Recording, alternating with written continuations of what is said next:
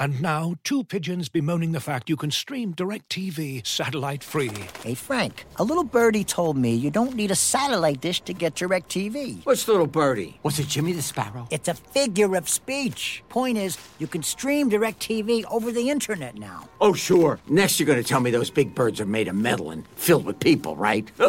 you mean airplanes? Stream DirecTV without a satellite dish. Visit directv.com. High speed internet service required. Terms and restrictions apply.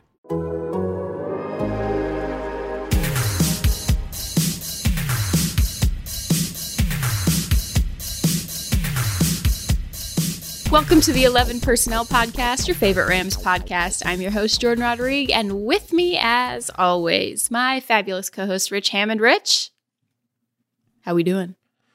Well, Jordan, we're talking about a playoff game, and you're Playoffs? covering a you're co- you're covering a playoff team. How does that how does that feel? Do you even know how to prepare yourself to to to cover a playoff game in January? I think you've done it once, right? I have covered a wild card game, a loss. I also have covered, I think, a either a firing, a change in assistant coach position or coordinator position, or a flat out firing, or a moving on from a quarterback. At least every single year on this Monday morning. So this Monday morning in which we're recording, and please, guys, please keep aware of that. We're recording on Monday morning, and Sean McVay speaks 5:30 p.m on Monday night. Um, but here, you know, we'll, we'll do our best moving forward. But on these Monday mornings, uh, usually I'm very busy with some bad news, but today I am not, and it's a good feeling.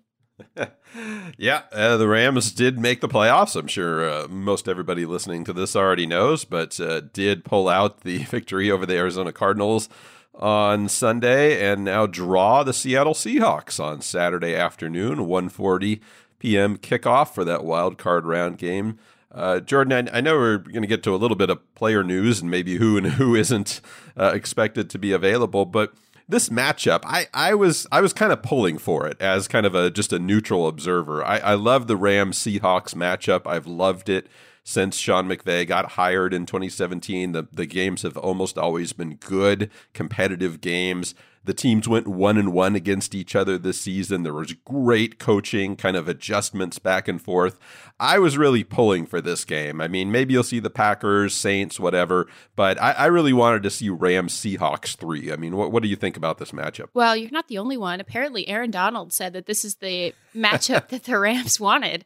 So the, they obviously really like the matchup too. And you can like a matchup and not win it every single time. Um, if you if you Sure. like the matchup, it means you know you have a chance. And this Seahawks defense has gotten a lot better as time has passed throughout the season. While their offense has kind of been a little confusing at times, um, but you can never factor out the playmakers that they have, the Russell Wilsons, the DK Metcalfs. Although this year against Jalen Ramsey, as it turns out, you actually can factor out DK Metcalf. Although I I'm not jinxing it. I'm just stating facts. We don't do jinxes in the postseason, guys. No, never. But but it's it's I really find it fascinating. And the the chess match between offensive minded Sean McVay and um, defensive guru Pete Carroll, and then Pete Carroll's just massive amount of respect for Brandon Staley and sort of this new system that he's brought in that's leading the league in points scored, yards, um, explosive pass plays. You know, it's it's just really exciting times. I think um, the Rams could have obviously pick had a maybe easier road, um, but at this point, I think you like this matchup. You're a familiar opponent, so um, you're you know I think those that in itself has a little bit of an advantage. Yeah, the the two games this year between those teams very different feel and very Right. obviously different results, but it didn't they it, it was kind of striking to me how how the tone of those matchups were so different. So I, I'm expecting yet another different game in in game 3. I, know- Sean McVay is going to look at that last game a couple weeks ago and uh, he's still going to have that bitter taste in his mouth not being able to move the ball as, as the Rams did in, in that game and uh, of course we're, we're going to talk a lot about the the quarterback situation here. Uh yes, you know, you guys but are here for that. yeah, but uh, before we before we get to that, because I, I think everybody kind of knows the, the the the table that we're going to set there, but uh, a couple really other important issues here, Jordan. Obviously, Cooper Kupp and Michael Brockers both missed Sunday's game, being on the COVID nineteen reserve list. Um, I know you got a little bit of insight on this yesterday about their possible uh, returns for that wild card game. How how close are they going to be cutting it here? Yeah, so they will be cutting it close, but as far as I have been told, um, and, and, sort of the news that I gathered last late last night, actually, I was still in SoFi Stadium, and they were they were kicking me out because I was um, I shouldn't have been there that late, and um, you know, really fortunate and thankful for the people who who take the time to stay late there as well with us when we have late deadlines, but. Um, yeah, Cooper Kupp and Michael Brockers, it will be cutting it close, but if they are asymptomatic, um, up to Saturday, then they could be cleared and available to play. Now, the thing is, so, someone, I got a question, I tweeted this out and I got a question. Well, don't they have to have multiple negative tests? Yeah, these guys, everybody's getting tested every single day. So the fact that they would have multiple negative tests goes without saying. Um, they're getting tested every single day. They have to be asymptomatic. Um, and and at that point, you know, the 10 day clearance period from the time when they actually tested positive and make that clear too, because there is some murkiness between when the players tested positive and then when the team ultimately announced it. And part of that has to do with the fact that in a lot of these cases, they go back and have a second test and then have to wait at least 12 hours for those results of the PCR test. So, um, you know, that that plays into it. So that this time frame starts after they actually tested positive and the first time because then obviously the second would confirm positive and then you know you kind of go through the week and it's a 10 day period plus 24 hours asymptomatic so my understanding is they could both be cleared if they are asymptomatic um, through up until Saturday. Yeah, and uh, you know it's kind of funny these playoff games are split on Saturday and Sunday. I know. I, I wonder if the Rams were hoping to get a Sunday game just to get a little twenty four more hours of uh, of potential clearance right, there, because but, they can't practice. They can't. Sorry to interrupt, Rich, but they can't. They yeah. can't practice. Like Cooper Kupp's in meetings only virtually. Michael Brockers is in meetings only virtually. It's not like either of these two guys are uh, in need of extra reps. Like they know what Right. they're doing within the offense and defense, respectively. But because the Rams also have, um, as we'll get to in a minute, also have sort of an unknown situation happening at quarterback at this point. It would have been nice, especially for Cooper Kupp, to sort of get in the mix this week, although he will still be in meetings and install on virtual periods. So at least he can do that. Um, and and then Michael Brockers could literally take a vacation to the Bahamas and then step off the plane and be ready to go. so I don't I don't worry much about him, but um, yeah, it's it's going to be really interesting, and you know those guys are just itching to be with their teammates, especially Cooper Kupp because he missed the playoff run in 2018, Yeah. and so he now is is really really antsy to get back because he can contribute to this, and he also historically is a great matchup against Seattle. Yeah, for sure. Yeah, it's it's got to be uh, you know had to be devastating for him not to be able to play in that game Sunday, knowing that that the playoffs were on the line. Uh, you know, as it turned out, even if the Rams had lost that game on Sunday, they would have still been in based on uh, Green Bay's win over over uh, Chicago. But it certainly wasn't set in stone there, so it had to be some had to be a difficult afternoon for him. So yeah, it looks like things are on track there. And then of course we don't know what's going to happen with the quarterbacks. And again, Jordan gave her disclaimer at the at the start of the episode here, but it, it certainly should go. Uh, we certainly should note again that uh, these things are going to be fluid throughout the week. Now, of course, Sean McVay announced uh, last Monday, Yeah. earlier than I think we anticipated, Yes. that that John Wolford would be starting against the Cardinals. I would be surprised again, I guess. I would be surprised if we got a similar declaration uh, this week against uh, Seattle, but but I guess it, it could happen. I, I anticipate they're probably going to play this out with Jared Goff and his thumb uh, for several days, and and then we'll find out maybe later in the week, maybe on Saturday, uh, what what's happening here. I mean, what's what's your what's your take on how the, all this is going to play out, Jordan? You know, Rich, I know I give Sean McVay a lot of shit for the gamesmanship, quote unquote, which is a polite way of saying smoke screens, which is a polite way of saying I'd like to know more about what the hell is going on with injuries, etc. However, I actually endorse fully the gamesmanship of this week because here's what I would do. If I were Sean McVay, here's what I would do. I wouldn't commit to a quarterback on Monday night when talking to reporters. I know that my players and my team um, and my coaching staff are game planning on Tuesday, but everybody's off. There's no media availability. The Rams have also uh, smartly or frustratingly, depending on who you ask, um, started holding walkthroughs on Wednesday. The fact that they are holding walkthroughs on Wednesday means that media does not have access to practice. So media can't report who's taking first team reps at quarterback.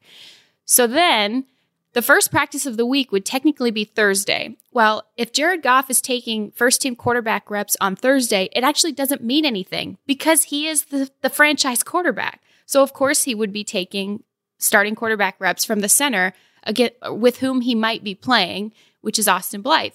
Jared Goff also has not taken any snaps yet. So, regardless of the fact that he was throwing the ball on the sideline, was present for the game, was um, really excited about John Wolford, which I thought was a sort of a side note, was very cool as a, as a human thing to be very excited about this guy um, and excited about the win and his teammates he was throwing the ball um, with a couple guys on the sideline. He got a couple of throws in, but again, he has not taken any snaps yet, and that's a different sort of impact on the inside of the thumb. So, gripping is important, throwing is important, but also handling the snap is really, really important, as we know, and especially with some of the turnover issues that they've had. So, he he's not going to be fully practicing or worked in that we know of until late in the week. And if I were Sean, I would just keep it that way. I wouldn't commit to anybody. I really wouldn't because think about it. John Wolford, you know, and we'll get to his game in a minute, but he put up a whole new set of tape for Seattle to potentially prepare for. They know Jared Goff. They're used to Jared Goff. But what if you took a playoff team and you said to your opponent, hey, instead of preparing for one quarterback, I'm going to make you prepare for two because I'm not going to tell you anything about what's happening because I know that your PR people and your coaching staff is scouring the media and creating burner accounts on Twitter just to see who's taking first team reps in practice. But I'm just not going to make it super clear for you. And that way, I hold a very slight advantage, I think, um, entering our playoff game in a time when they really need one because even it doesn't matter who's at quarterback. They're not scoring touchdowns on offense. So they need every advantage they can get.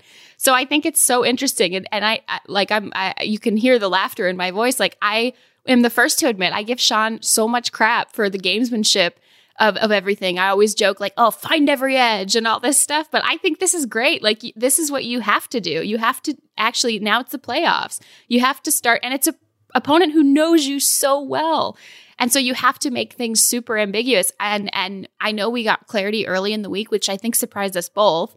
And our lost podcast episode is somewhere floating in the universe at this point. but we really, I mean, that really was a surprise. That was really an about face for him to come out and say, Jared had thumb surgery. John Wolford's our quarterback this week, which at the time was a smart thing to do because you need to start building that confidence in John Wolford at that moment and and and keeping everyone clear that he's going to be the quarterback for just this week and being super adamant that Jared's going to return from thumb surgery at like a crazy quick time. But that also takes pressure off the young quarterback. That takes pressure off the John Wolford. If he thinks, oh, I just have this one week to go out and play well, I'm going to give it all I got. I mean, not that he wouldn't anyway, but uh, you know, it takes this layer of, okay, I, I can do this. This is, this is, I got to put everything on the line for this game because this is my shot. And it's just a really interesting sort of mental sort of navigating right now that the Rams are doing uh, with this quarterback situation. And I do expect that to continue this week. Yeah, I actually couldn't agree with you more here, Jordan. And it sounds weird to say as uh, somebody who works in media and is constantly trying to get more information, but I, I respect the game uh, and uh, the fact that Sean McVay would not want to put that out there. I would not want to put that out there either. I I agree with you that the coaches – are going to be scouring everything, probably every parsing every player interview to see if they're giving away any hints. Like uh, I'll have to check my Twitter followers and see if like at always compete is is following me on on Twitter. Uh, that that might be a a little uh, tip, but uh, yeah, I, I would fully expect that that this plays out for for a while. Um, and just because, like you said, this the styles are so different, and and if you have to make the Seahawks spend even just a couple more hours uh, not knowing and, and trying to plan for two quarterbacks instead of just one, uh, by all means do it because Jordan, it looked like a very different game uh, with John Wolford in there against the Cardinals. He obviously brought a different dimension. I think we can all agree on that. There's probably not a lot that Rams fans can agree about the, the quarterback situation right now, but I, I think everyone can agree that John Wolford brings a, a different dimension to this offense uh, than than Jared Goff brings. The, his ability, I, you mentioned it in your column, the the pile that's that's online right now uh, on uh, the Athletic app and, and website. I mean, it was what was that sequence there where he had three runs? I, I think that totaled about thirty yards, uh, where he just he he sensed the pressure.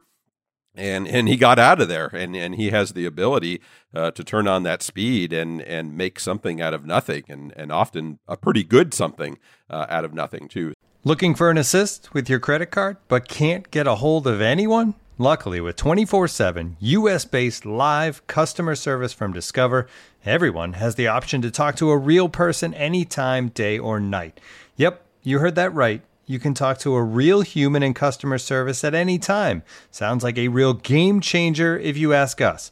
Make the right call and get the service you deserve with Discover. Limitations apply. See terms at discover.com/slash credit card. And now, two pigeons bemoaning the fact you can stream DirecTV satellite free. You see this? A family watching baseball on DirecTV with no satellite dish in sight. Let's heckle them. You call that changing the channel? Choke up on the remote, buddy. I hope getting all these games on DirecTV makes up for your mother not pre-chewing your sunflower seeds. DirecTV has the most MLB games. Visit directv.com. Claim based on total games offered on national and regional sports networks with choice package or higher. Availability of RSNs varies by zip code and package. High speed internet service required. Terms and restrictions apply. So, Jordan, we, might as well dive right in here with with John Wolford. I mean, you you watched him a lot. Uh, all in all, you've you probably, I, I, think you've certainly watched him more than I have uh, over the last two years in in in practice.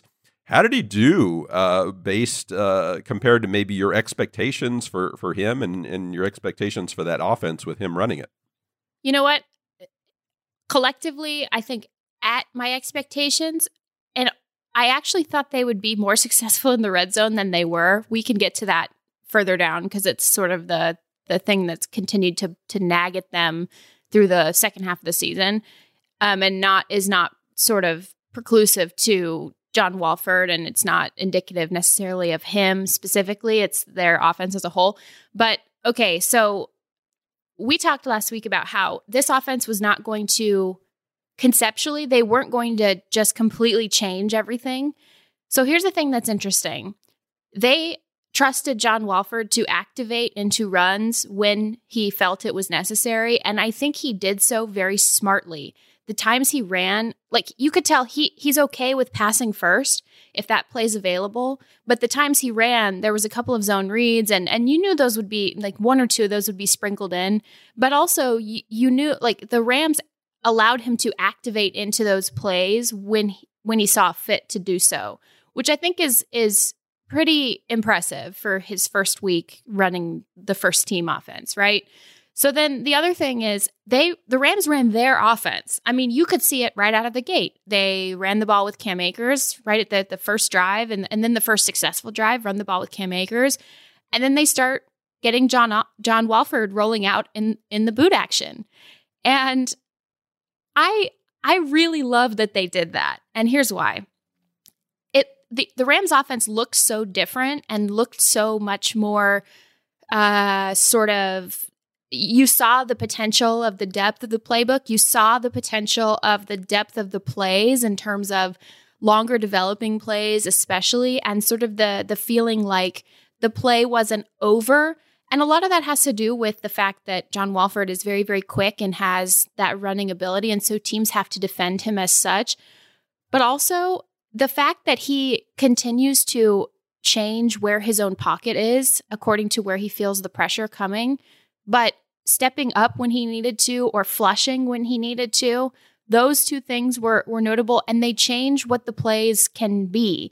They help plays extend. Um, they help the route concepts, you know, we we've been watching the Rams go ultra ultra conservative in terms of their passing concepts because they a combination of pass blocking not having the time to develop those longer plays.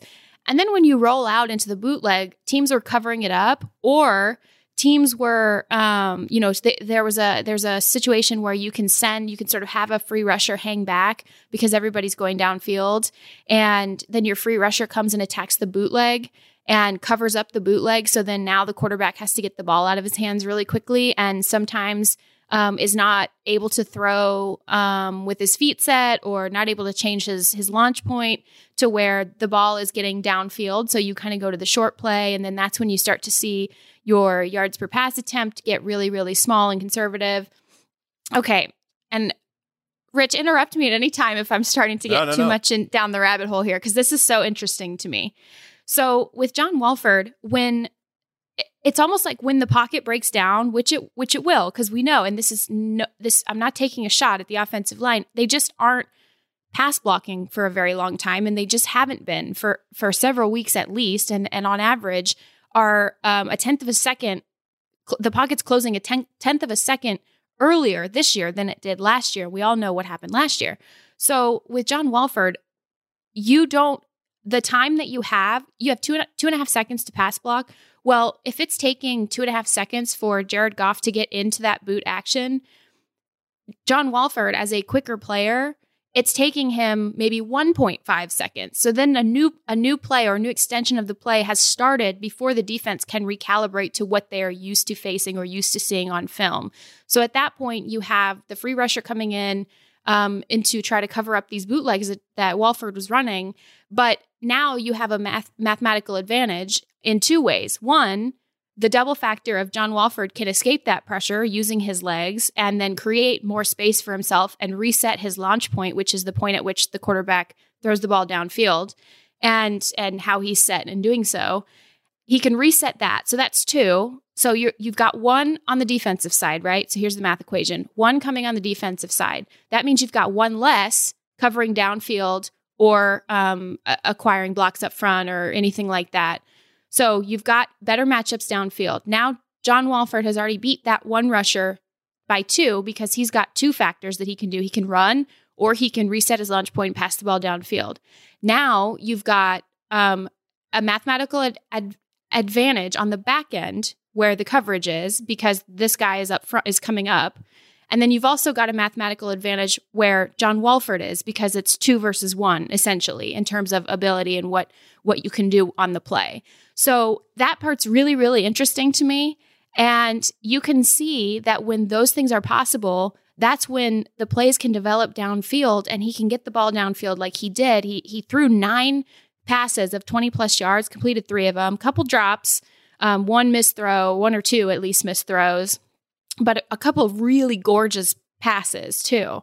And um, you have not seen that from this offense. And it's not, like we said, it's not the only thing that matters, but the fact that you combine the ability to extend into your playbook that way because you you now have the ability to extend these plays. We say extend plays, it means so much more than being able to run. It means like let's say a play is completely broken down and your quarterback's on the run, resetting the launch point means that now you've you've essentially opened up a new play. You've freestyled it at that point and you can now get downfield to your open receivers. And then you you're seeing um sort of these these um this this really interesting con- these concepts that have already been built into the playbook you're starting to see them really show themselves because they're able to do multiple things and more things that actually get the offense moving downfield and teams can't come in now they have to they have to be a little bit closer because um, to the line of scrimmage just in case um, John Wolford does run, but they can't get too close because if he does, he could throw it past him. And that's kind of what it looked like um, the Cardinals were doing yesterday was kind of um, daring him to pass, and so he started passing because they were sending they were sending that extra guy up to cover the boot up, and then in that case, you you often have a favorable matchup downfield, and so now you have you have sort of all of these these different layers that you can can run in your offense, and you know I'm not going to ever ever use the the word controversy. I'm never going to this is not the, this is not what we have here. But the Rams really needed that win in that way as sort of a palate cleanser and also to make it apparent and make it clear like this stuff is possible. And the fact that you know, you can move into the action faster. It's not necessarily someone asked me like, "Oh, does he pro- does he just process faster?" I think we need to discern like if you can move into the play faster, you help your offensive line. If you can get the ball out of your hand faster on the play, um, with the same amount of the play being able to develop downfield, you're helping your offensive line, you're helping your receivers. If you can extend outside of the pocket and move your pocket around and then move into your pocket if you need to, you're helping your offensive line, you're helping your receivers. And so that's kind of the the like a lot of times you'd see like okay just get you know just get the ball to the receivers and they'll do the work if you see sometimes with some of these jared goff games this year.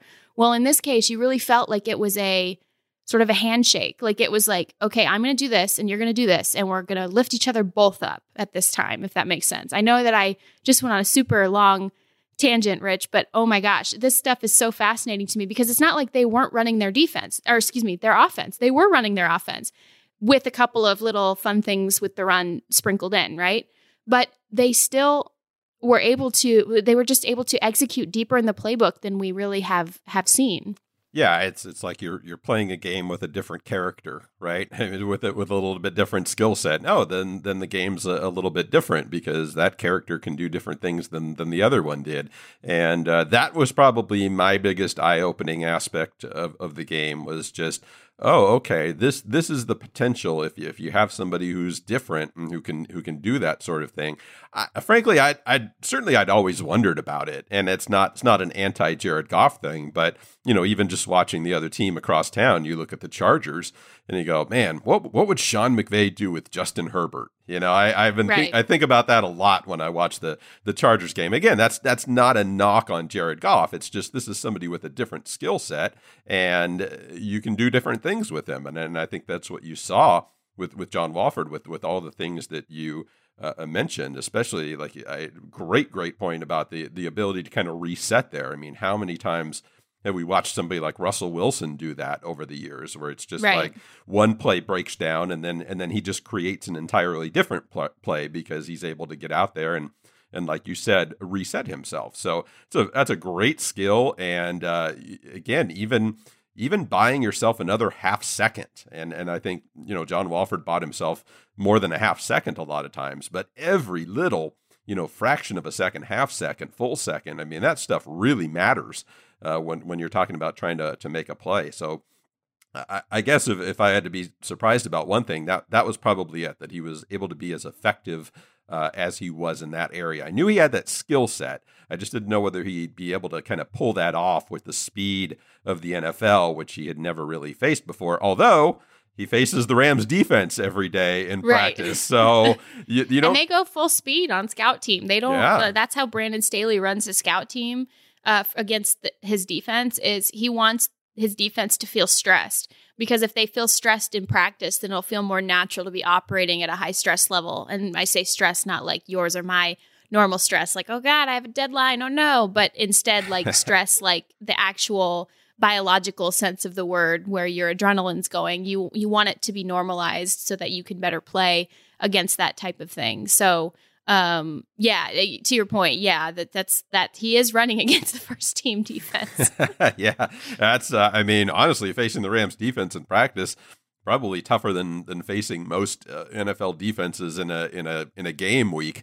Um, so I, am sure that helped prepare him uh, quite a bit. But you know, Jordan, everybody now is going to uh, as we as we guess we have to do in society now. We, everybody's going to break into their two camps of uh, you know Jared Goff or or John Wolford. I I wish we wouldn't do that, and uh, especially because I don't think it's a it's a A versus B. I don't think it's John Wolford versus Jared Goff. You you mentioned it in your in your story too. It's it's about what's the going to be the best thing of, to beat the Seattle Seahawks. That's that's all that matters right now. Uh, it doesn't nothing else matters, and that nobody's trying to do a straight line comparison.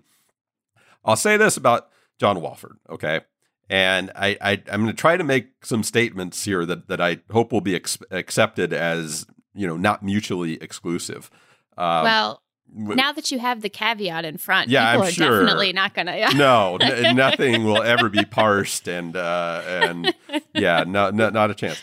Uh, John Wolford did great He exceeded my expectations for somebody who was coming into that situation. That is such a difficult thing that he had to do. And I don't think, regardless of what happens from here on out, I, nobody should take that away from him. I mean, he he did a remarkable thing by coming into that situation uh, and winning that game. Again, he did things that I, I didn't know uh, that that we were going to see. Now, I will say, on the other hand, I think people are getting re- some people are getting really, really, really excited about what we saw uh, yesterday in Sunday's game. John Wolford did well for himself.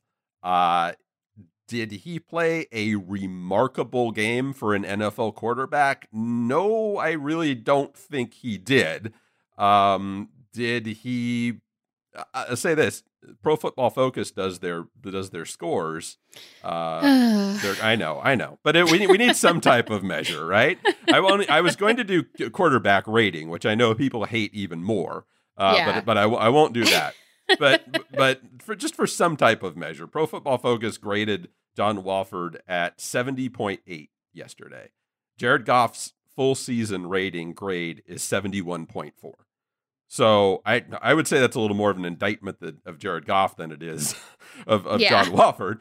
But uh, I'm just saying it it was not a game where you would call your friends and go, "Oh my goodness, did you did you see what John Wolford did today? It was it was amazing." Um, he did very, very well for himself. He completed 22 of 38 attempts for 231 yards. He didn't throw a touchdown. He threw a very bad interception that I am very inclined to let slide because it was his first NFL throw. and he had to just I who knows what was going through his mind. So I I basically take that off of his ledger because I I can't imagine what that must have been like. Um, he played a good game. However, the Rams offense also has absolutely torched this Arizona defense over the last couple of years. I mean, there's not too many defenses where you can say Sean McVay is just kind of bulletproof against them, but Arizona would have to be one of them. The the number of points and passing yards that they've put up against the Cardinals over the last couple of years, pretty impressive, regardless of, of who's at quarterback. And Jared Goff has had some of his best games against Arizona. So people are really getting on this on Twitter because I made this mention. All I'm saying is I'm just trying to make a straight line comparison. I'm not trying to compare and I don't think other people should either. I'm not trying to compare John Wolford's game versus Arizona to Jared Goff's game versus Seattle. They're two different opponents and very different defenses. So uh, you, you can say, you know, give give John Wolford another shot. Uh, you know, maybe it'll be better. I don't know. Uh, but I'm just saying it's it's not a straight line comparison because I'd kind of like to get uh, in a way I'd kind of like to get another look at it um, against against maybe a little bit higher caliber of opponent and certainly a higher caliber of defense to see what John Wolford could do. That said, he did great. Uh, and again, exceeded my expectations with the, some of the throws that he was able to make. Uh, again, you said he had a couple drops. He did. He had a couple throws that were off. He certainly did. Um, he didn't put the ball in really bad spots, which was impressive. Uh, so uh, who knows what what what's going to happen here? Uh, it, it, was notable, Jordan, to me. Um, and again, we, I know we don't want to get into too much speculation here, but we heard. I know you heard last week a lot of kind of confidence that that Jared Goff was going to play this week. They they it, it, almost came out immediately like okay he's having the surgery but we're we think he's going to be ready. And then on Sunday it started to kind of be like well we'll we'll see you know yeah we need and then you know you things start leaking out with some of the national reporters. Well yeah you know maybe are, are where do you where do you think uh, regardless of the the gamesmanship and all that uh, it, it, where where do you think this is? I mean are, are they are they really going to have to, you know, kind of see how this goes this week? You think? Yeah. Well, um, lots and lots to to unpack, sort of there, Rich. And yeah. and first and foremost, to your last point, um, I I think there are two major factors here. Um, one is the health of Jared Goff's thumb. Um, we must consider the thumb as people were so I think really grossed out by my tweet that I don't know what's gross about that. Maybe if you're like five, but Yeah, I don't know. I don't know. I don't know. But anyway, we have to consider the health of the thumb, right? And um, I think that that that's the probably the main factor here. Um, if they were projecting confidence in Jared Goff, listen, you can never ever say definitively how somebody how quickly somebody is going to come back from having some part of their body opened up via medical incision and fiddled about with. And I don't think that it was, I don't think that it was necessarily them um, flying too close to the sun there. I think, like, I, I kind of was, was going back to my last point. I think part of it is they didn't want to put too much on John Wolford at the time. Mm. So let's, let's, if we assume, if we assume that maybe it would take maybe a little bit longer to come back from this surgery than they had said, if, if we hold with that assumption, which may or not, may not be true, we don't know yet. Right. If we hold with that assumption, part of me thinks that maybe they projected such confidence in that situation because you don't want to put too much on this guy. I mean, we we saw the way that John rallied after that interception and sort of went to the sideline and told his teammates, "Hey, I'm good. Don't worry about me." And then came back and really, I think, played a, a pretty a pretty stout game. Um, and and I want to unpack some of your other points here in a minute, but um, but I think that that some of that could have been a little bit of gamesmanship in itself, but maybe less projecting toward the other team and maybe projecting inward because you you also want to make sure that you're continuing to project confidence in your starter while also not um, sort of negging your um, your backup who's going to start for you this week and and putting him in an adverse situation of thinking all right first you got to get get us to the playoffs then you got to get us to the Super Bowl. Like you don't Mhm. want to, you don't want to do that, right? So taking it a week at a time probably would have been smarter um, at the jump. But I can also see why they maybe have felt really optimistic about it. The fact that Jared was throwing a football on Sunday was was also optimistic, I think. But but I I'm always skeptical when someone goes in for surgery and then everyone comes out glowing and saying like, "Oh my god, everything's so peachy and great." Mhm. The things that these guys do to get around a normal human body recover time I think is substantial in this regard. So um, I don't want to sit there and and just assume that everything's going to be peachy and you know he has his grip back and there's no pain and he's going to be able to get through a game. We just don't know, and that's one of the big things here is is we've seen people divide into these camps, and you know I I can understand why people were excited about John Wolford because I think it's always a a good feeling as a human being to watch someone who is an underdog succeed. And especially somebody who um, his teammates are like so genuinely really like um, the thing that bothers me is when people go out and say and it's usually all just crap on social media where it's like oh well they they're really celebrating john wolford that's that's it for jared goff then those two things that's just the most backward logic. Those two, one does not equal the other. Jared Goff was celebrating just as much as all of his other teammates on the sideline for John Wolford. And Jared Goff's, his teammates, they like him too. It's just that this guy, they knew that this guy is in sort of an adverse situation, has to win them a, a game to get them into the playoffs. Didn't they weren't they didn't know what was going on with the Packers game because it was happening at the same time. So it's like, you know, why don't don't take this positive thing that's positive for everybody and turn it into splitting sides when it's not necessarily that. When it's really um just kind of a collective effort of getting these guys through this freaking week. And and so it's it's really that part's really interesting to me, but I think the scenarios here um are are going to be interesting moving forward because there there are people who are I, I hear them. They're in my email, they're in my mentions, they're in my comment section, everything. I mean, Rich, you've heard them for years where people are are tired of Jared. They don't they don't agree with the contract. They don't think that um, you know, he should have been the guy. And then so the first glimpse of somebody doing something Right. Eff- efficiently with the football, regardless of whether the logic is there that that guy could be a long-term solution which again we need to unpack sort of all of these variables here whether or not that guy could be a long-term solution whether or not you know he's even starting the following week now that now this is the guy. And disagreeing with the notion that one game should make the Rams jump ship on everything they've built for the last four or five years doesn't mean you're anti John Wolford. Right. It also doesn't mean you're pro Jared Goff. Right. Right. it just means there's a lot of gray in the middle. Right. It just just means you're not a knee jerk reaction type of person. Imagine that. Yeah. No, and and here's the thing. I said it in my column. The two major factors that will decide who plays at quarterback against Seattle is one, is Jared Goff healthy enough? Is his thumb healthy enough to set the Rams up for the best possible chance of success? Okay? Considering all of the things a thumb must endure over the course of a football game, is he healthy enough to set the Rams up for the best chance of being successful?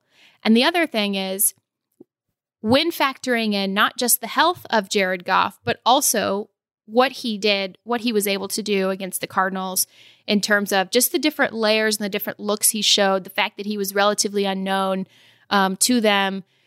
Does John Wolford then give the Rams a better chance of setting the team up for success? So that's the the measure that they are sort of weighing this week. And like I wrote in my column, it's pretty much got nothing to do with what John Wolford was able to do in the Cardinals game, other than the fact that he ran the plays they already knew he could run, right? And instead, it's it's all about who gives us the best chance, which all, with these variables factored in, and most importantly, the health of Jared Goff. Who gives us the best chance of beating the Seahawks? Now, saying that, let's say John Wolford plays against Seattle. I don't want to get too far down in hypotheticals, but I do want to say this right now. If John Wolford plays against Seattle, okay, that doesn't mean then that the Rams are jumping ship on their franchise quarterback and moving toward a new direction at quarterback. Let's not sit there and do the think pieces or the the debates or like fight with each other in my Twitter mentions, which is still going on since the wee hours of of the morning.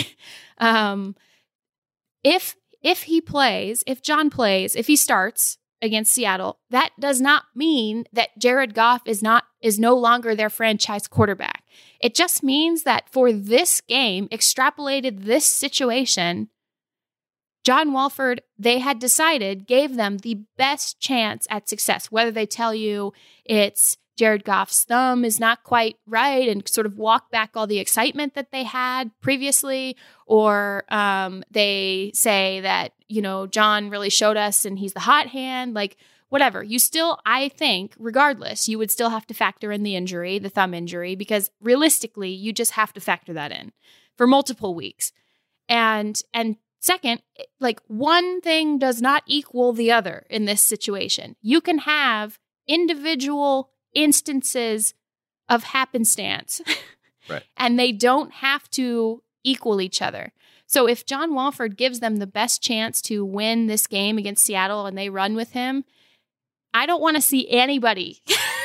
I don't want to see anybody. Rich, do you remember what I told what I told you about what happened with with Kyle Allen back in Carolina? Oh yes, yes. Uh, He became basically became King Kyle Allen. Uh, Right. Yeah. Right. And you know what? John Wolford's a better player than Kyle Allen. I'll say that right now. Kyle Allen had like two reads on every play, and one of them was Christian McCaffrey. So I'm not, you know, I'm not comparing the two as players, but situationally, Kyle Allen won the Panthers five games. And again, this was Christian McCaffrey had like a thousand thousand season this year. Uh, in in that year, a thousand rushing yards, a thousand receiving yards, like the third player in history to do that. So let's factor that in first of all. And Kyle Allen won five games as the as the Panthers' backup quarterback. And you had the editor of the Charlotte Observer write a think piece about how he's the future and how he needs to get paid more without factoring in the notion that paying Kyle Allen anything more than his rookie undrafted free agent minimum would cost the the Panthers a compensatory pick the following season, which they desperately would end up needing, and also that he's a backup quarterback. And it's not like they're the same player, but like you you see then how that ends up working out if you jump to these conclusions without sort of looking at the big picture. If you base your decision making off of one game, two games, three games, even in this case, five games. If you base your your entire body of decision making off of like exciting moments in the moment, that's not how teams are. That's not how good teams are run. Right. That's not how teams should be run. And it's not how the Rams are going to operate moving forward. So, you know, you can, this can get me some crap or whatever on, on social media or whatever. But I, I'm telling you guys, even if John Wolford wins this next game, starts in this next game, wins this next game, it's because that he had the best chance of winning this game. This game Right. specifically. Right.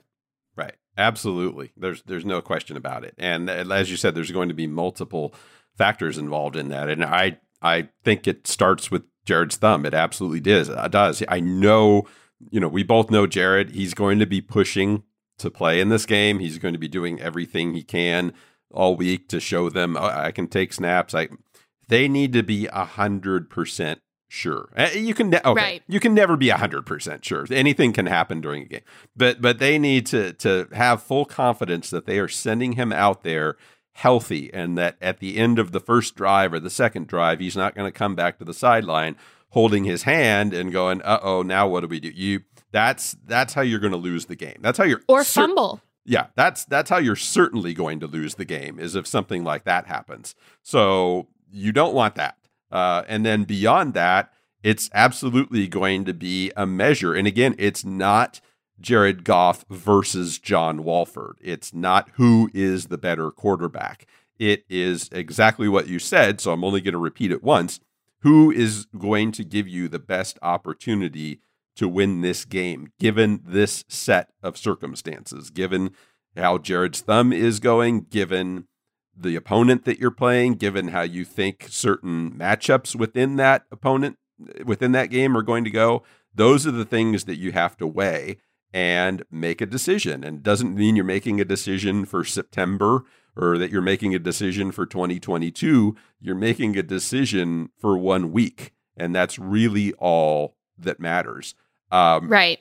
I I will say, and I, I think we we started off uh, on in this vein is it is it is a little illuminating. I'll be honest, and I'm somebody who's again has kind of urged caution with a lot of this stuff, but it is illuminating to see what somebody with a different skill set does in in this offense. Uh, I am not looking ahead. I know I know we don't want to do this, but I just I just present it as to let people know that I'm not closed minded about this. I I am certainly open to seeing what that looks like in OTAs, assuming there there probably won't be a normal OTAs again this year, but let's let's be hopeful and say that there are. Uh, We're optimists. yeah, we're optimists. Or training camp, whatever it is. Am I saying that they should absolutely shut that down and and never get a look? No, I'm not saying that at all. Uh, I'm just saying that I don't think now is the time to say John Wolford passed for 233 yards against Arizona. Uh, so now he's clearly the Rams' number one quarterback. Like I don't.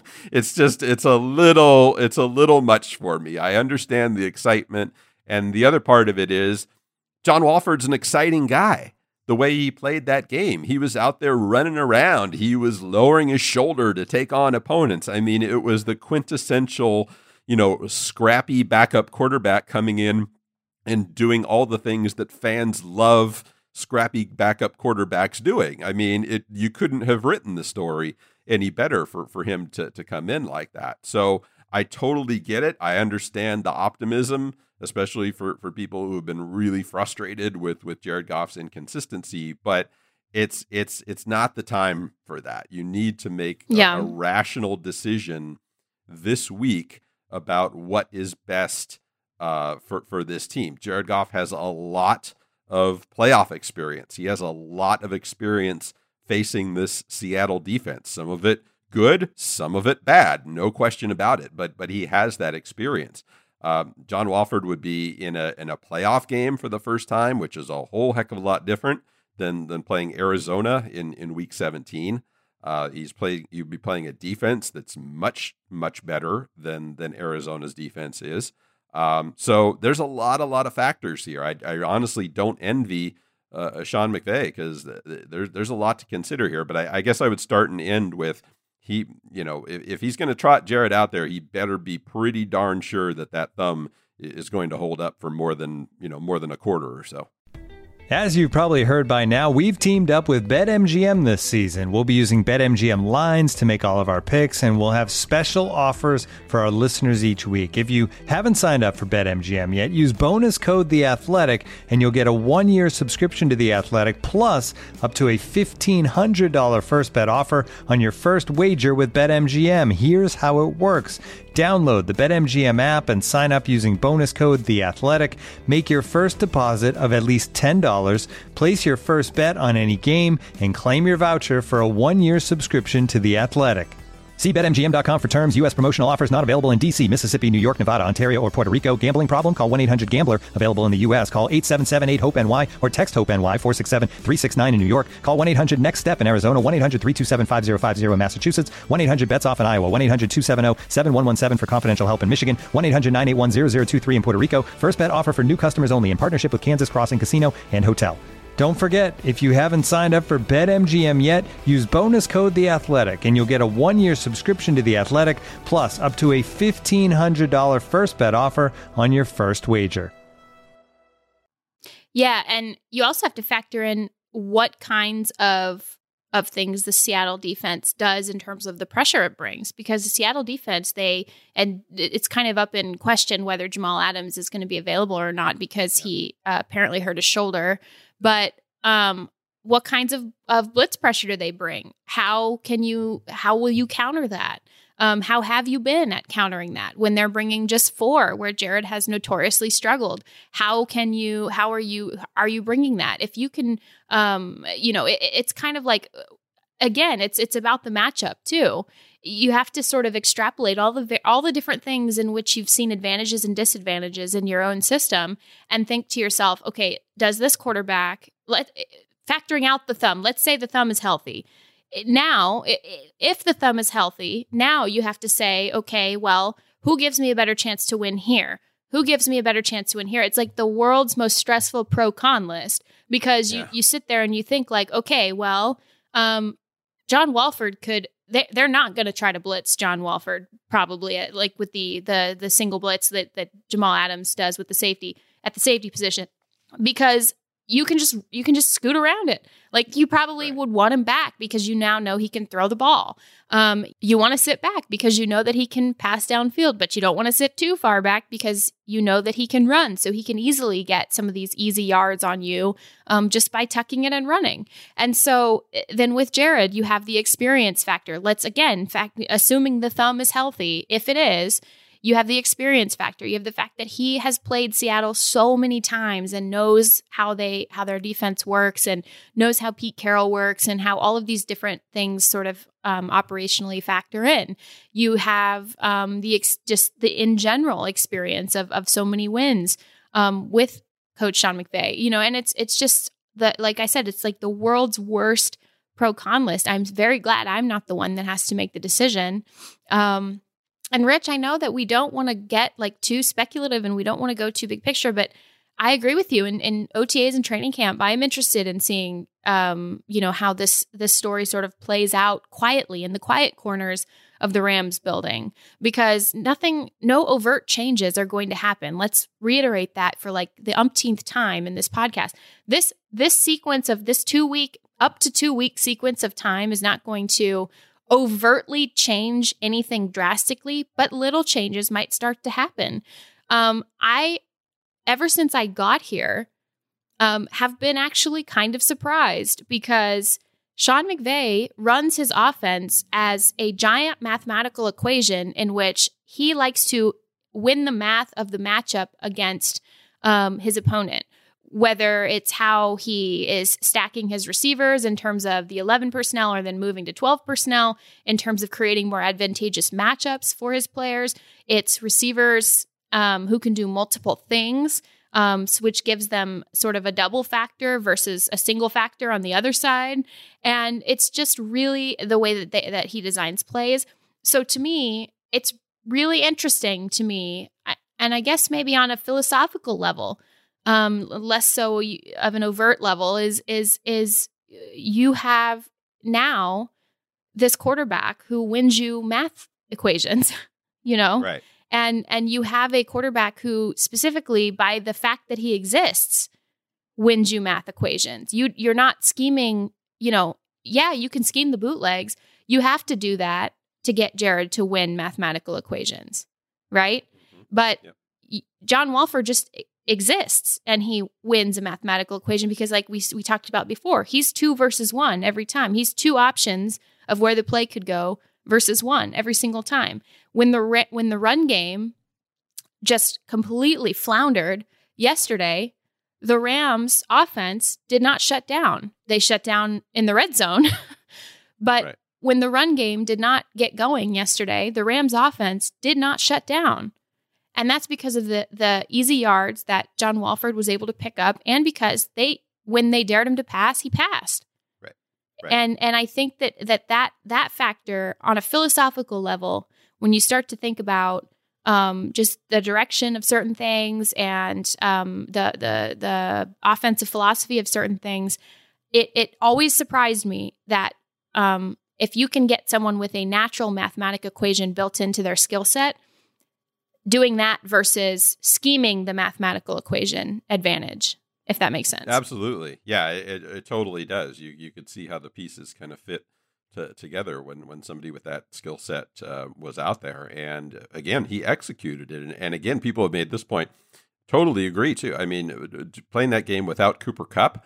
Uh, it certainly would have been a security blanket for for any quarterback. He always is for for Jared Goff. So he was able to do that without Cooper Kupp, and and really that run game. I mean, we didn't even talk about you know Cam Akers going out there on uh, with a high ankle sprain. We'll, never know. Maybe we'll know at the end of the year exactly how he was feeling. I mean, his his production wasn't very good, but even the fact that he was out there was kind of a kind of a miracle. So uh, the Rams didn't have much of a run game just because I, I didn't expect Cam to be very very dynamic uh, uh, back there. But uh, but again, John Wolford was able to, to to do that without without Cooper Kupp, without much of a run game. Of course, Andrew Whitworth uh, has still been out, so uh, uh, credit for him for credit to him for for doing what he did. I again, I, I think it was I think it was great. Uh, I just would caution people not to draw too many Right. conclusions off of off of off of one game. We'll see where it goes. Um, yeah Mhm. You're going to need a just a, a body of work here. Yes. you're not going to need one game or two games or even five games like i cautioned previously. I mean it would it's irrational to assume that you could. I mean people are people i think drew conclusions and stuck with them with jared after his his rookie season um and certain things that he's even a as well as he played in in 2018 um you know still sort of saddled him with those conclusions, even if they were illogical during that time period.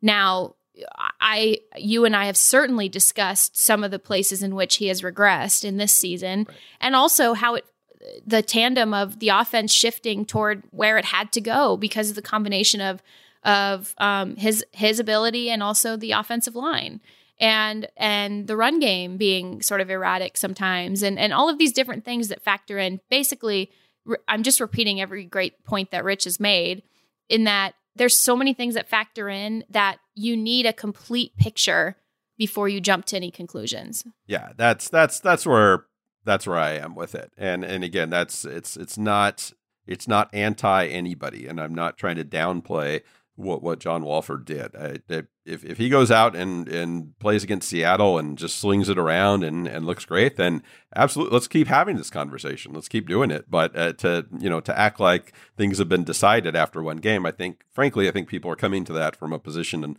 of a little bit of bias because they they're looking for something.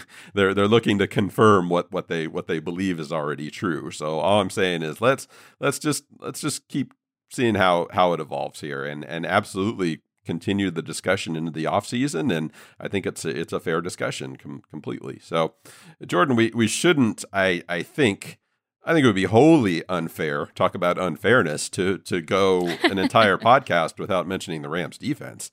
Oh my um, God. Which uh, I think fittingly, as you noted in your column, finishes the season um, you know, based on kind of the the regular metrics of, of points and, and yards allowed, finishes as the top defense in the NFL and really finished this season with uh, a great effort. Now the the poor Arizona Cardinals had their own quarterback issues. They brought in the the the, the bearded man from Winnipeg uh, to uh, to to play when when Kyler Murray had a little bit of issues with his um, with his ankle, I believe it was. But uh, that defense did the job, uh, and we've we've we've become accustomed to seeing that. Whatever we say about Jared Goff or John Wolford or Andrew Whitworth or Cam Akers or Sean McVay, I really think however long the Rams stick around in these playoffs is going to depend on this defense. And if they can continue to maintain the way they've been playing, uh, I, I think the sky's the limit. There's a lot that you can do with a dominant defense in the playoffs. Yeah, I think it's it kind of goes hand in hand. One, um, you need to, as an offense, actually score in the red zone. I mean, my God. And you know, they left at least 12 points on the board. so I remember you, your point earlier about, um, you know, kind of uh, previous matchups have saw just like have brought just like a rain of points. Um, they could have had 30 oh, if sure. they, yeah, if they did it. And, and so that's first and foremost. I think that you, you cannot be success. Your defense, as we've seen, we saw this, um, against the Jets. We saw this against Seattle.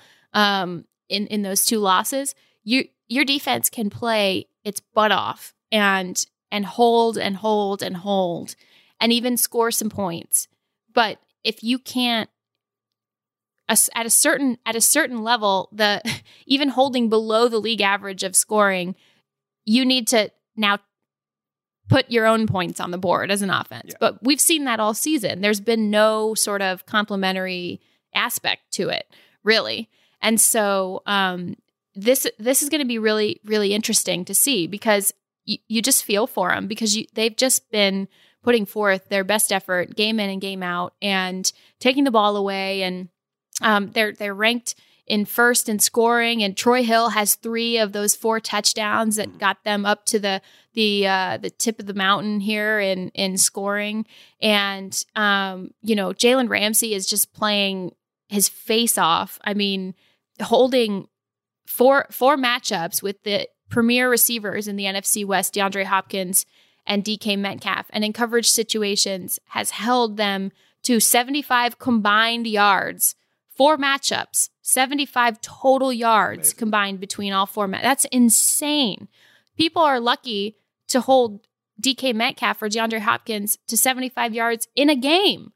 And Jalen Ramsey has done it against both in four and and that's just i mean i do i need to send a letter to the ap voters or like what you know like this is just this is that's just insane to me it, it re- i mean for all that we I, I have to say i had this thought last night i mean aaron donald is is so dominant at his position and I, i've made that argument for him uh, that he should be defensive player of the year because he's so dominant at his position compared to his peers at his position but I got to say, I mean, looking at what Jalen Ramsey has done and, and his ability to elevate himself against the top competition, whew, I mean, he's he's putting a little distance between himself and and his his peers at cornerback also. Yeah, and it drives me kind of crazy because people are so interception biased.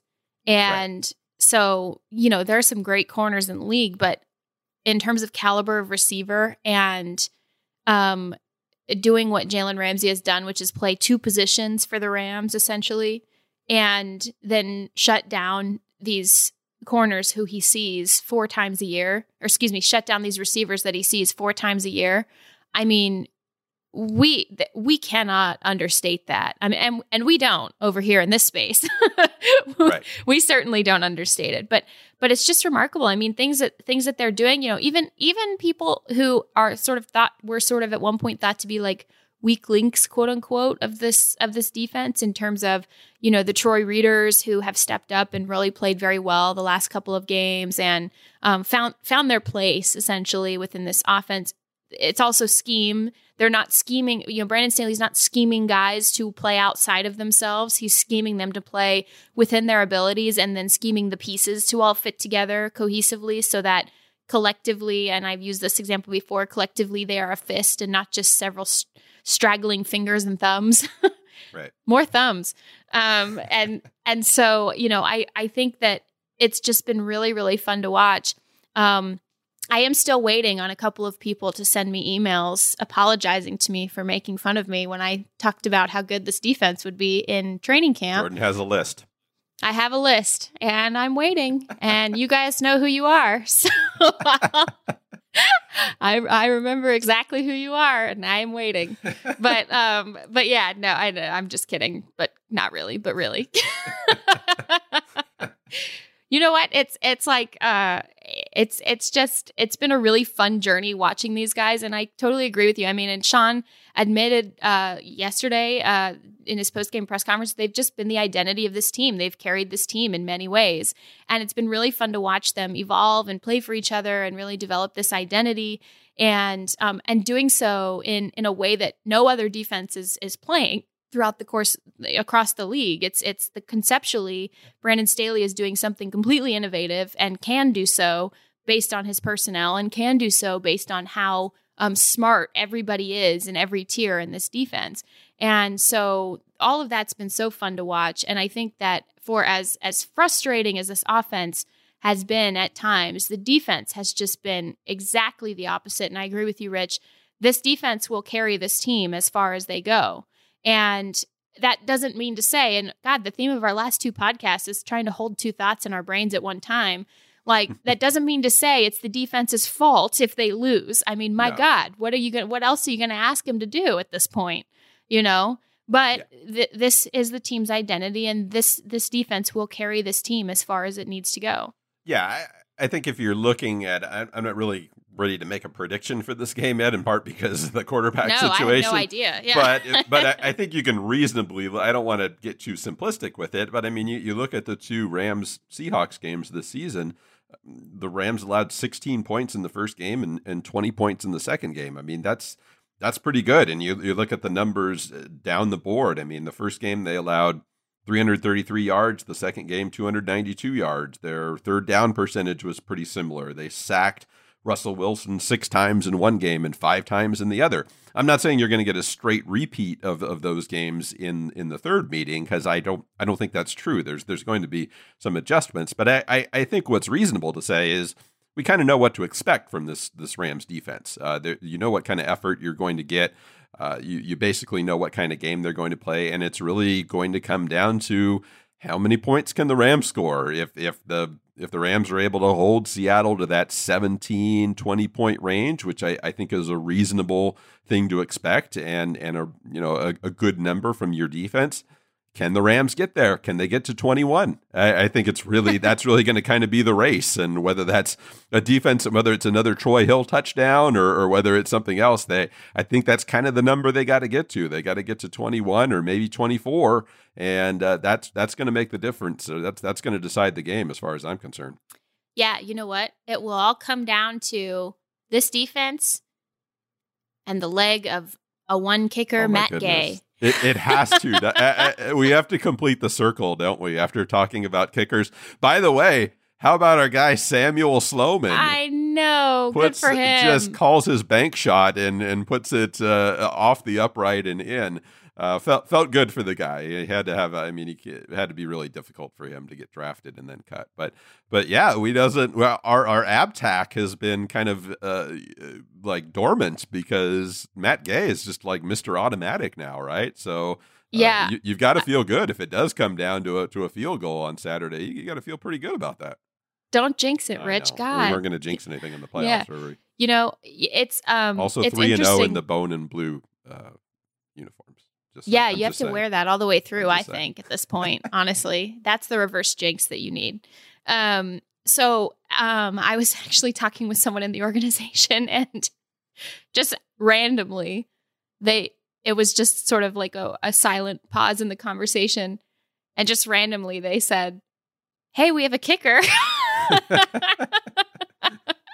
Yeah, Isn't that great? So I was like, hey, that's pretty good. I said, you know what? It's really been nice that when um, you know, he's he's lining up for kickoffs or um about to kick the extra point, I can actually unclench it's really nice. I think it's like putting putting years back on my life at this point, and um, you know, good for them. Good for Johnny Hekker and Jake McQuaide who found this guy. And I really, in my column, I had to dedicate a section to it. I had no qualms with special teams yesterday, which was a first all season for me. It took until week 17, but I had no issues with the Rams um, special teams. Now, do I? I, I, I want to make it clear. In my column, I said I think John Bonamego did some work in terms of trying to save his job. Um, do I think he completely saved his job? I don't know because the playoffs still have to happen.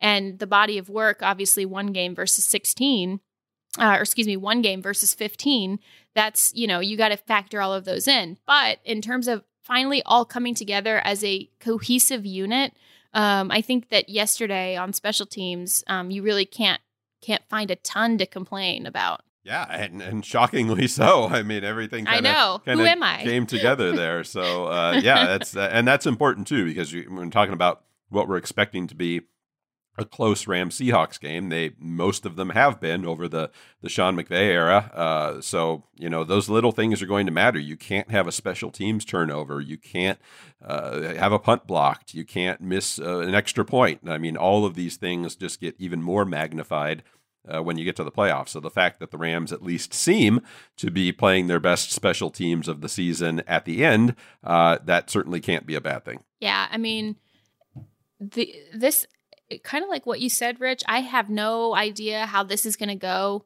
this weekend, and further, the, tonight or Wednesday or Thursday. I have no idea how any of this is going to go. I do know that I'm very excited to be covering the playoffs. on a personal level. So um, I'm excited to just get in there and try to bring you guys some some updates and hopefully some some good articles and um, keep this train rolling. And you know, for everybody who's listening, we uh, really appreciate it. What a what a start to the new year, Rich, for our 11 Personnel podcast. I, I didn't even realize we didn't even wish everybody a happy new year, but uh, we're, we're just so into it right now. And uh, it is certainly fun. You, you want to cover playoff games. Uh, these, these conversations are, are great. I'm excited for a, a great week of coverage uh, that, that you will have on the Athletic, on the app, and the website. I know so many of our listeners follow along as it is, but would certainly encourage you uh, to, to join us on the Athletic. And uh, I'll, I'll set you up this time, Jordan. Uh, if you uh, go to theathletic.com slash 11 personnel, you can sign up today and you can get all of Jordan's great coverage. And you can also get one of Jordan's favorite things in the entire world, which is what? a discount. a great discount. So, uh, look, we have, uh, you know, I am not going to do a commercial here, but we, we have coverage across the board, all of the playoff teams. Our, our Seattle Seahawks team is also wonderful. Michael-Shawn Dugar, a great, great beat writer. Um, you're you're going to want to sign up and, and get his coverage too, and, and all of our Seattle team. I know Jordan and, and Michael-Shawn are going to be teaming up for a story this week too. So we're really excited to, to bring all the coverage to you this week, and uh, really excited to, to have a playoff game to cover. Thanks everybody for listening. We will catch you next week. Whatever happens, we're here for you. We're here with you. Thanks for listening. Thanks for leaving us reviews. We read everything. Um, we get a lot of joy out of reading your nice comments. And Happy New Year, everybody.